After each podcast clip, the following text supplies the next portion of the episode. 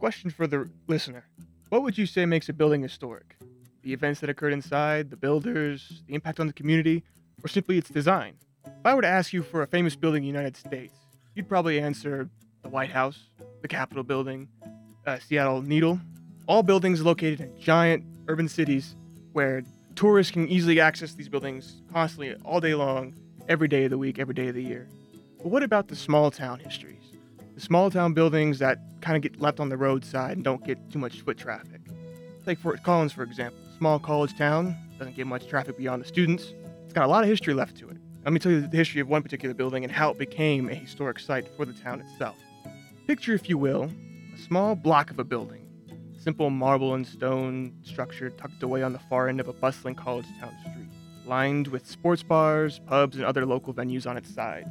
Doesn't have any flashing lights or big sirens, no, no big bar signs hanging over the windows, and it almost looks completely abandoned save for a few people that might be sitting along the cafe side, right outside the restaurant that's kind of tucked in the bottom of the basement.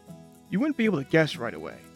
But this building was once the focal point of a legal battle to preserve the historic memory of the development of the Old Town District in Fort Collins, which is now the most bustling part of the town for college students who had just want to escape for the weekend. The building itself was constructed in 1911. Known as the Old Town Post Office, it was built utilizing local limestone, stylized among, along traditional forms of the Second Renaissance, which is a style that, similar to the original one, based all kind of architecture and traditional thought around old Greek and Roman building styles, similar to stuff you'd see in DC, again with the marble and general structure, cubic structure of the building. However, its local inspirations and additions are noted by the Cultural Resources Board as a specific local style that made it important to be remembered. However, it was its local inspirations and additions the Cultural Resources Board, which is the governing historical board for Fort Collins, took an interest in when they opted to mark it as a historical site in the early 1980s. This gives the post office a design similar to many federal facilities, as I mentioned before, and so much, in fact, that the multiple sources that have I found researching this building have cited the quotation that it reminds people of a Washington monument transported to the plains and cow country of Colorado. Its career as a post office ended in 1972, and then it went was moved into the private sector under the Armory Realty, and then to Ron Wiseman, who will come up later. In 1983, the Fort Collins Cultural Resources Board contacted Wiseman with the interest in registering the building as a historical site, a boon for the city's historical memory and consequently making it immune to demolition. The early conversations were a bit one sided, something akin to a door to door salesman knocking on the door and asking for a pitch. Even with the cold, cold shoulder, though, Wiseman didn't make Wiseman didn't make any outward refusals towards the offer, though he was clearly giving them the cold shoulder. It wasn't until his wallet started talking in 1985 that the real troubles began for the Cultural Resources Board in getting the building registered. The legal troubles began in March of that year when the Cultural Resources Board was informed of Wiseman's intent to demolish the facility due to, due to money troubles, primarily low taxes, low business, and high taxes. Naturally, town gossip spread, and the newspaper articles by the Triangle Review interviewed the facilities manager for the county to confirm Wiseman's attempt to sell the building, and seemingly got the whole town buzzing like a Hallmark flick. Now, the rumor mill really got people going when the historical community heard all this, and turns out no one had any clue that this was going to happen. While surprised, the Cultural Resources Board maintained civility for a time, sending letters to Wiseman noting their concern and desire to see the building preserved. They reportedly never got an answer. Then in August, the board was made aware of a request by Wiseman for a permit to demolish the building. On. So, on August 28th, the board played their hand. Filing a motion, the board declared that on September 18th they would designate the building as a historical site without the permission of Wiseman, which would be the first action of its kind for the city.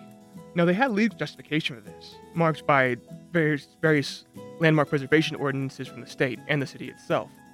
And they could squeak by without having to pay Wiseman any money for compensating for taking the property, as under the ordinances, they weren't actually taking the property there was no need to give any compensation for what they were doing. So the board was permitted to go through with this plan. but nobody tried to deny Wiseman's request to demolish the building, he was still obligated to provide safe and efficient means to demolish the building before he could do so, setting up traffic routes for people who were going to be inconvenienced by the Old Town college roads being blocked off, which conveniently helped keep delay his process as he had to run through this numerous red tapes you always have to run through when you're trying to get stuff done with the city this is confirmed later by Linda Hopkins, who was the director of city planning at the time, though it's implied through the articles that no one in the town was really unhappy was really happy with Wiseman's request. What marks this legal battle the, over the Old Town Post Office as so important for the local history was that it was actually made public to public in terms of voting and opinion articles that could be sent to the Cultural Resources Board during its deliberations prior to the vote in September. According to the Cultural Resources Board Ordinance Number 117, there were several direct inputs of support made public to the board, which includes a letter submitted by institution as the Columbine Care Center Resident Council,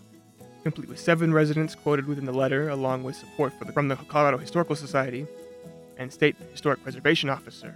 Utilizing the support under the Fort Collins Landmark Preservation Ordinance, the Cultural Resources Board voted unanimously 7 to 0 on designating the Old Town Post Office as a historical site, which went into effect October 25, 1985. This was done in order to preserve what the board saw as a landmark built with a historical style unique to Fort Collins architecture from the beginning of the 20th century that served as the primary anchor in the economic foundations of Fort Collins Old Town District. After the ordinance went into effect, the Old Town Post Office was rehabilitated and its occupants were permitted to continue using the facility.